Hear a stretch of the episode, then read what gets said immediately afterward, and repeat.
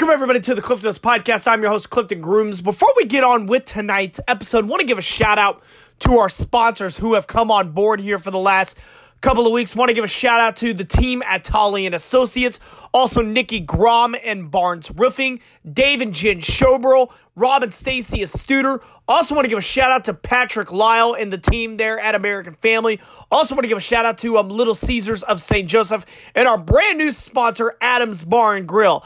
Thank you guys so much for your contribution. Thank you guys so much for your support of the podcast. Now on to tonight's episode.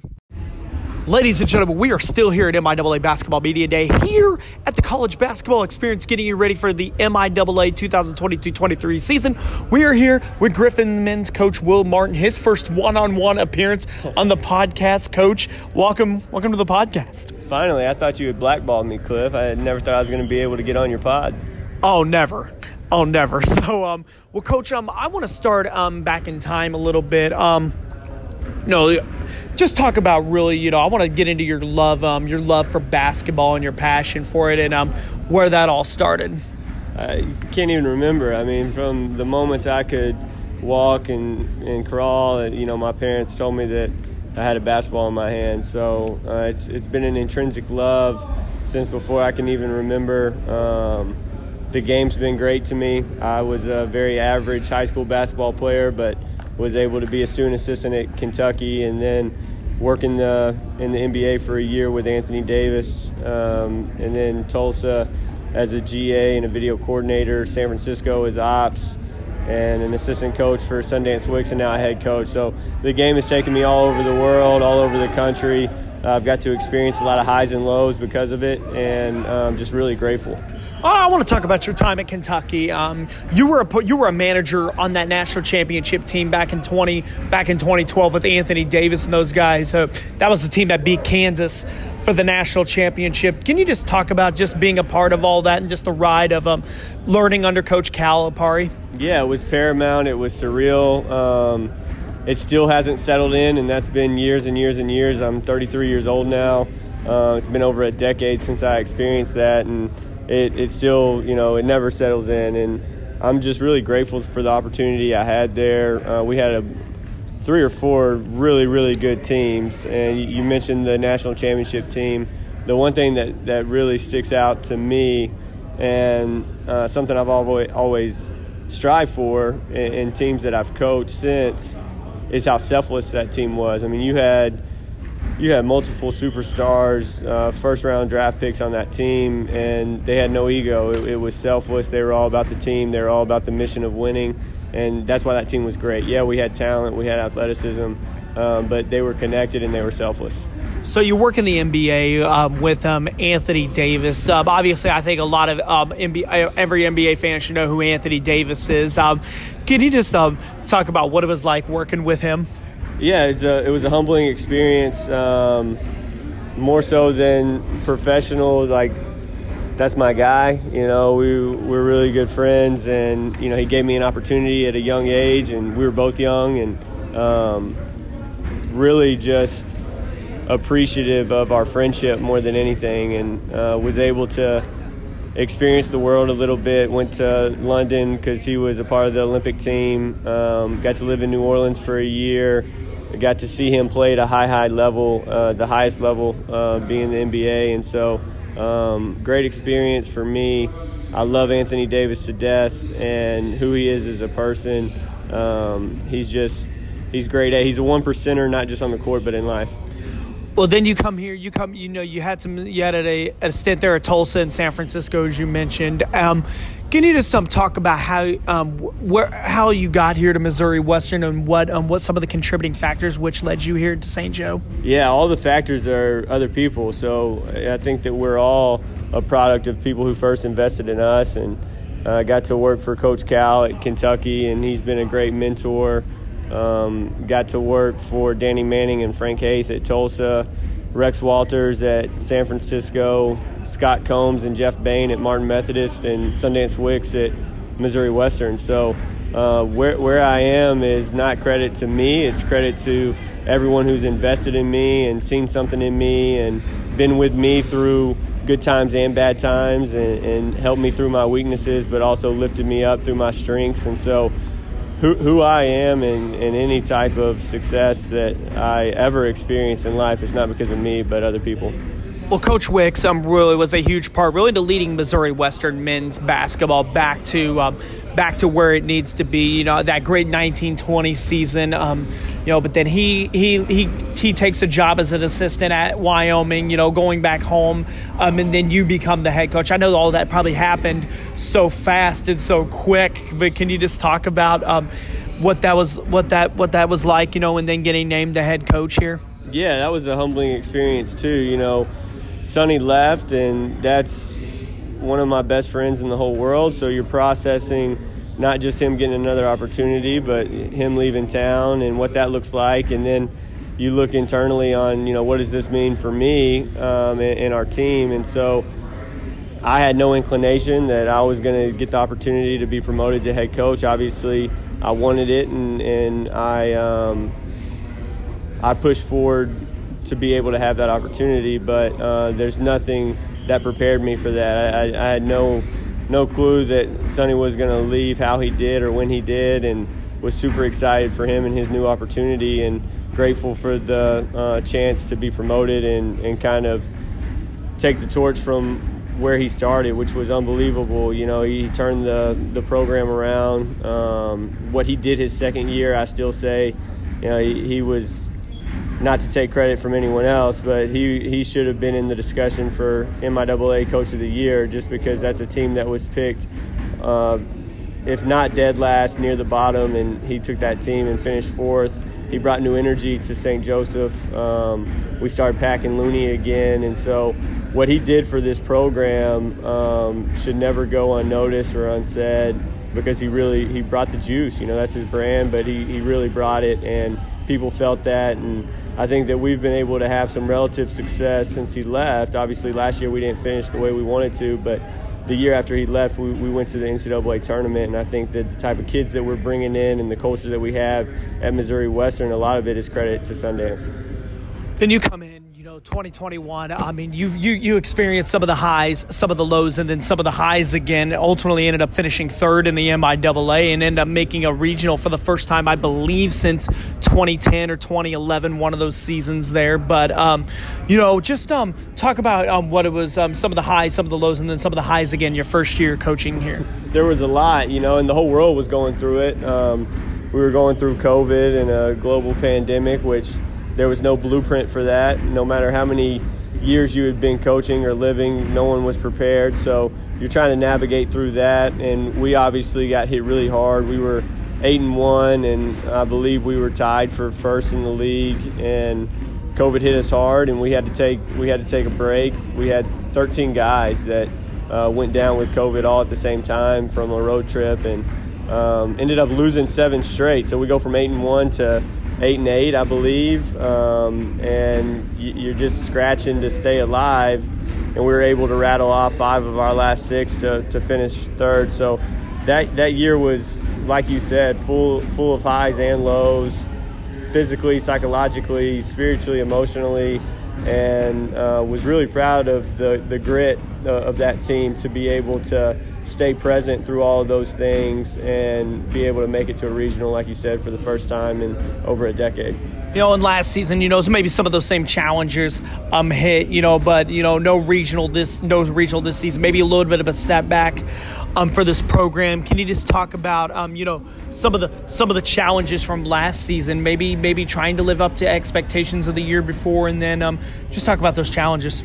Yeah, you know, we lost um, we, we lost some players uh, to, to injury, which always is hard, but that's a part of the game, and you have to respond to that. So I think that instead of viewing it as a setback, I, it was an opportunity for our young guys to step up and kind of trial by, by air and, and, and straight into the fire, for lack of a better word, um, out of necessity, get, giving those guys some playing time that – we probably didn't have planned for them at the beginning of the year. And so, you know, I think that last year and the potential benefits of that, you can't you can't grade it until you kind of see what we do this year. And I think that if if we're able to have a more connected team, if you're able to see maturity from young guys because of the opportunity they had last year, if you see more resiliency because of you know the the struggles and challenges that we had, then you look at last year as a. And so I think you always have to to look forward. You have to fail forward in life in basketball. And so I think that you know we can we can turn that into a positive. It doesn't have to be a negative. Well, one of my favorite one of my favorite sayings of um of uh, you know of your saying, and I've taken it in my personal life too, is flow. Faith, love, ownership, and work. How did you come up with that? And um, really, just how do you? How's that been applying, you know, to the to the men's basketball team? Well, it, it's a concept that um, you know I was able to grasp at a dark time in my life when um, you know I, w- I was battling with uh, you know just losing a job in San Francisco, um, not knowing exactly where I stood in this profession, trying to navigate through that, and um, I was able to. I, I, was able to, to get to this still place in, in my heart and in my life where I wasn't trying to manufacture things anymore. I was I was surrendering to the flow of life, and, and that's kind of where the concept came. And we we've applied it in our program. You know, in basketball, people talk about the zone all the time and what it's like to be in the zone. And you, you see a player that's outside of their thinking brain. You ask them after the game, like, how are you hitting those shots? And like, I don't know. I was just in the zone. And that, that's really what the flow state is, is that you get outside of your thinking, anxious brain and you tap into something deeper, um, something more meaningful internally that's intrinsic, and you don't let external factors determine who you are. You let who you are as a person determine that. And so that's that's the general basis of flow. Uh, we tell our guys all the time that the way you tap into it is having a tremendous amount of faith, love, ownership, and work for yourself first, and then sacrificing for your teammates to, to have that for them too, and to attack every day um, selflessly and, um, ha- having a, a, servant leader type mindset and, and, caring more about other people than yourself. And that's kind of how you tap into that. But it's a it's a it's a daily thing. You have to put one foot in front of the other and, and decide that you're going to be present. You're going to um, you're going to look internally instead of externally, and you're going to look look to serve other people instead of yourself. Well, coach, let's talk about the 2022-3 season. A lot of players, a lot of players back, a lot of young players who got a lot of valuable experience um, last season. Can you just um, talk about um, some of the players that you have back? Yeah, you know, I'm really excited about um, our freshman core from last year, uh, who are sophomores now. You look at Tay Fields and Reed Kemp and Zion Swader and J.C. Anthony um, and, and, Justin Bubak, who um, wasn't a traditional freshman but a redshirt freshman last year. You know that, that that class is so talented and they're so skilled, and we thought that it was going to take some time to kind of throw them into the fire. But like we mentioned earlier, we were forced to do that last year because of some injuries, and so I think that's going to be paramount for them this year and for their remaining time at Missouri Western. Anytime you get that on-court experience and you, you feel the weight of the ball when, when it's when it's pressured and um, you're you're trying to win games and you're trying to figure it out. I think that that's going to be huge for them, and I think that people are going to see skill set from them that maybe they didn't see last year because those guys were working so hard to fit their role. And I, I think of Tay Fields a lot. You know, he was a guy last year that at six four as a freshman had to play the four and the five for us because we were going small ball because we had so many injuries at the five. And so a lot of people watch his game from last year and respect how gritty and tough he was to, to get rebounds and to do the right things but no one has really seen who he is as a guard you know which is we, we laugh um, in practice because no one else has seen that. And um, he, he's worked extremely hard to be able to earn the right to exude that skill set that he has, and I think that a lot of people are going to be able to see that from him this year and all of our other freshmen. I want your um, I want to be able to get your um, overview of the conference. Obviously, you know the conference lost a lot of star power on the men's side when you're talking about Trevor Hudgens and um, Isaiah Wade and um, Tyler Geiman and um, you know Jared Vitztum from Fort Hays. You know a lot of star power's gone out of this conference. Um, can you just talk about your your outlook on the MIAA on the men's side? I would love to. You know. every year I've been, this is my fifth year. I was an assistant for two, and this will be my third as a head coach. And every year I've been here, people have said the league's going to be down because they lost so much talent, and every year it's just reloaded with more talent. And so the league's not going to be down. The league's going to be the best league in the country, like it always is, in my opinion. Um, there's going to be guys like Tay Fields that I mentioned earlier for us, for other teams that maybe fulfilled a role last year, um, or or maybe didn't get the playing time because of guys that were ahead of them, and they're gonna they're gonna step into the fold, and people are gonna be like, wow, what what a talented what a talented team, what a talented league. I mean this that's, that's what this league does every year. We have phenomenal coaches that do a tremendous job recruiting and developing talent, and so um, yes, there there is a lot of um, there's a lot of talent that has left, but um, what I've seen and known from a high volume now, five years of experience, is that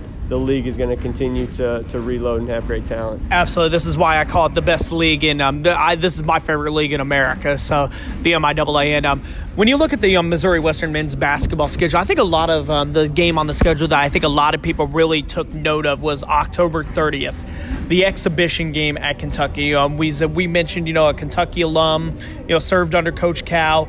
Um, really to get that exhibition game um, in the works. Just talk about that process and then officially getting it finalized. Yeah, you know, first and foremost, it's all about our players and then being able to get that experience and have a platform that you know a lot of D2 players don't get. Um, but also for Missouri Western as a whole in our community. I just think it's a great opportunity. Um, the game's going to be on SEC Network. It'll be covered by all major sports programs, um, and I just think that it's an incredible thing. You know, I, I'm I'm at a lack of words when it when it comes to the potential upside to being able to play in a game like that. And you obviously have the storyline of me being a manager there, and two of my staff members played there which is great, but it's it's really not about us. It's about our players and this university.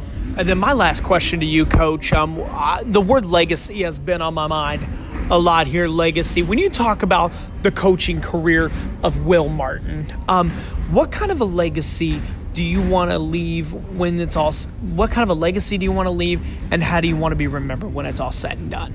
Just one word: love. Um, you know, I I hope that every day I show people that I'm, I'm willing to sacrifice and serve. Um, and in moments where maybe I don't do that, I'm able to um, to recognize that and, and, quickly turn the page and turn the script to, to getting back to a level of just uh, a deep level of, of love and appreciation for the people that I'm able to come in contact with. And that starts with my players, but also staff members, um, administrators, the community. All I really care about is is love. I think that it's the only thing that really has any true meaning in life. Um, the success doesn't really matter. The failure doesn't really matter. Wins and losses. We don't get me wrong. We want to win, and we're going to strive to win, and we're going to work hard to win um, at a high, high level. But at the end of the day, no no one really remembers your record or how many rings or nets you cut down. They remember the impact that you had on their life. And I hope that if I have a legacy, it's a legacy of love. Well, Coach, I think you've had done a great job on that legacy so far. Again, um, thank you so much for coming on the podcast. Thank you for everything for the past couple of years and all your friendship. Thank you so much for that. And I look forward to um, seeing your you and your team on the court this season. Love you, Cliff. You do a great job, man.